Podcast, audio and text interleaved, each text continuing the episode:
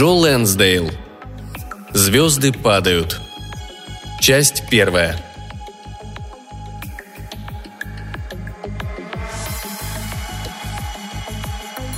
Перед возвращением из мертвых Дил Эроу Смит шел в неверных лучах лунного света в направлении своего дома. Вокруг все было как будто знакомо, но в то же время неуловимо отличалось от того, что он помнил. Будто он вернулся в место, откуда уехал ребенком. Вроде та же яблоня, но не такая огромная. Та же трава, но гораздо выше. А вон там, где раньше был сарай, небольшой холмик, под которым похоронена его собака – Пока он шел, луна опускалась все ниже и становилась все тоньше, почти прозрачной, как дешевый леденец, который кто-то огромный слишком долго незаметно лизал. Через кроны деревьев начали пробиваться первые лучи восходящего солнца. Они были кроваво-красного оттенка. На пожухлой зеленой траве пятнами лежал иней. Он был и на более высоких сорняках, желтых, как спелая пшеница. Дил шел и смотрел по сторонам, но перед его мысленным взором стояла совсем другая картина. Он не видел ни Техаса с его дубами и соснами, ни глинистой дороги, что текла между деревьями, как струйка крови. Он мысленно видел совсем другое. Поле боя во Франции. Длинный окоп. Очень длинный и глубокий. И в этом окопе тела, тела, тела в крови. Некоторые с недостающими конечностями. Кое-где следы вытекших мозгов, лужицы которых напоминают разлитую овсянку. Отвратительное зловоние гниющего человеческого мяса, которое смешивалось с запахами дыма и не до конца развеявшегося газа и сопровождалось оглушительным жужжанием мух. Во рту появился отчетливый привкус горячей меди. Желудок свело в тугой узел. Деревья, словно тени солдат, направивших винтовки в его сторону. И на мгновение он был готов вступить с ними в бой – хоть давно уже не носил при себе оружие. Он закрыл глаза, сделал глубокий вдох и потряс головой. Когда снова открыл, зловоние пропало, и его ноздри снова наполнили запахи раннего утра. Остатки луны таяли, как пластинка льда в воде. Пухлые белые облака неслись по небу, словно паруса, и тени от них скользили между деревьев и по земле.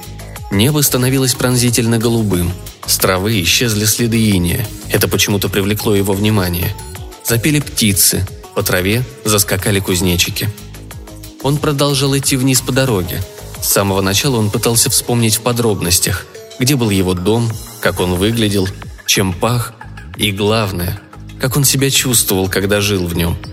Пытался вспомнить жену, какая она, что он ощущал, когда был в ней.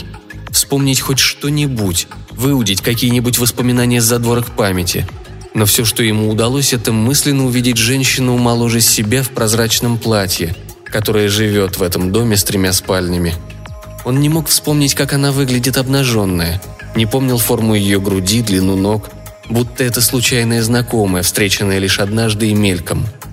Когда, наконец, вышел с другой стороны рощицы, он увидел поле, там, где оно и должно было быть. Поле было желто-синим и ослепительно ярким от неисчислимого количества цветов – когда-то здесь качались высокие стебли кукурузы и росли зеленые бобы и горох. Теперь никто не возделывал поле. Скорее всего, с того самого момента, как он уехал. Дил все ближе подходил к своему дому. Дом стоял на своем месте. Время не пошло ему на пользу. Труба почернела, а некрашенное дерево выглядело теперь как сброшенная змеиная кожа. Когда-то Дил сам рубил деревья, колол их и распиливал на доски – как и все остальное, дом словно уменьшился в размерах по сравнению с тем, каким он его помнил. За домом были коптильни, которую он соорудил из остатков древесины. Довольно далеко слева виднелся деревянный нужник. Справляя нужду, Дил прочел там немало журналов и газет.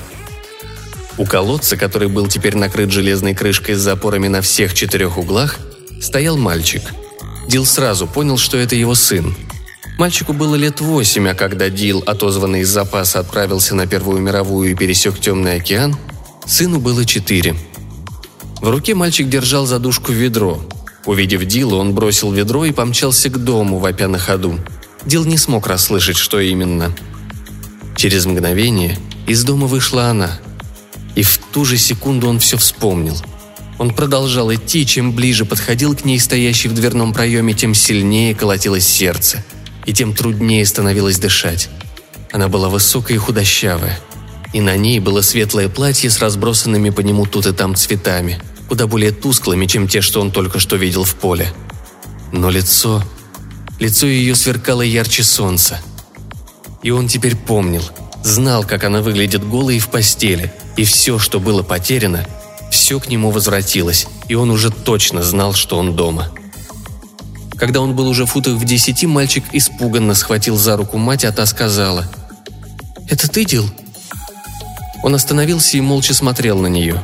Ничего не отвечал, просто смотрел и впитывал, будто пил ее, как прохладное пиво в жару. Наконец произнес. Усталый и потрепанный, но я. «Я думала...» Я не писал, потому что не мог.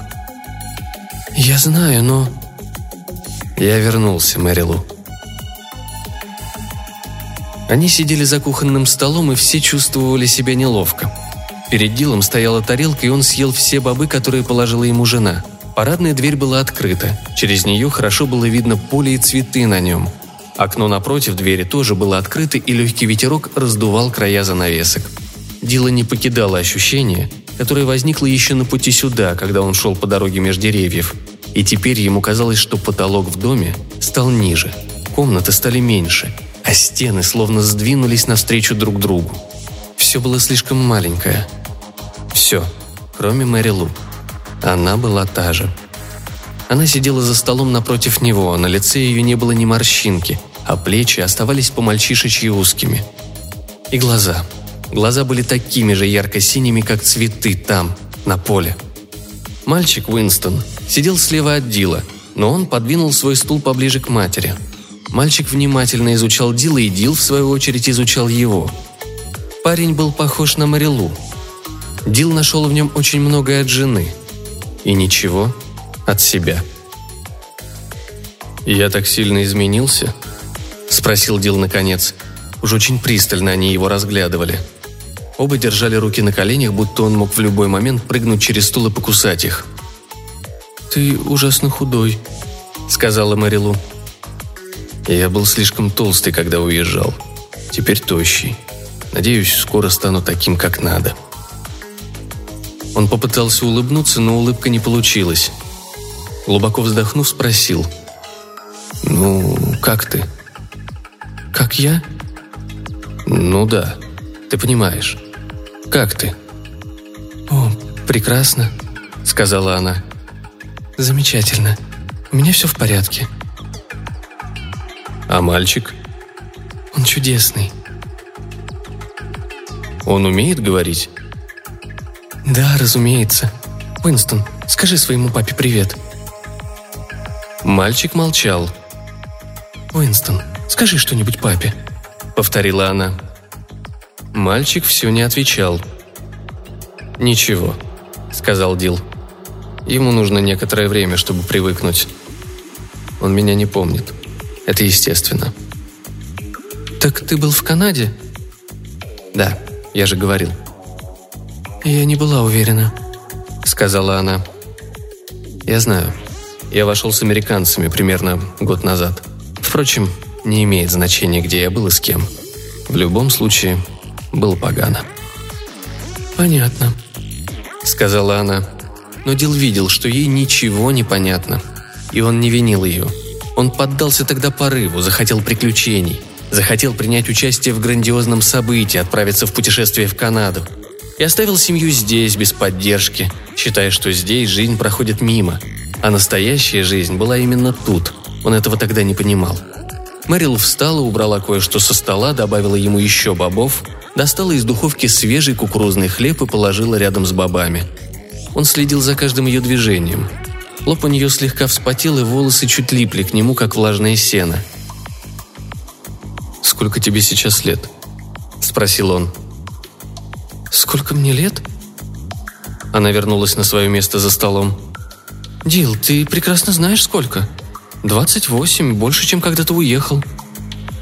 Мне стыдно признаться, но я забыл, когда у тебя день рождения. Не помню и все. Я даже не представляю, сколько лет мне самому.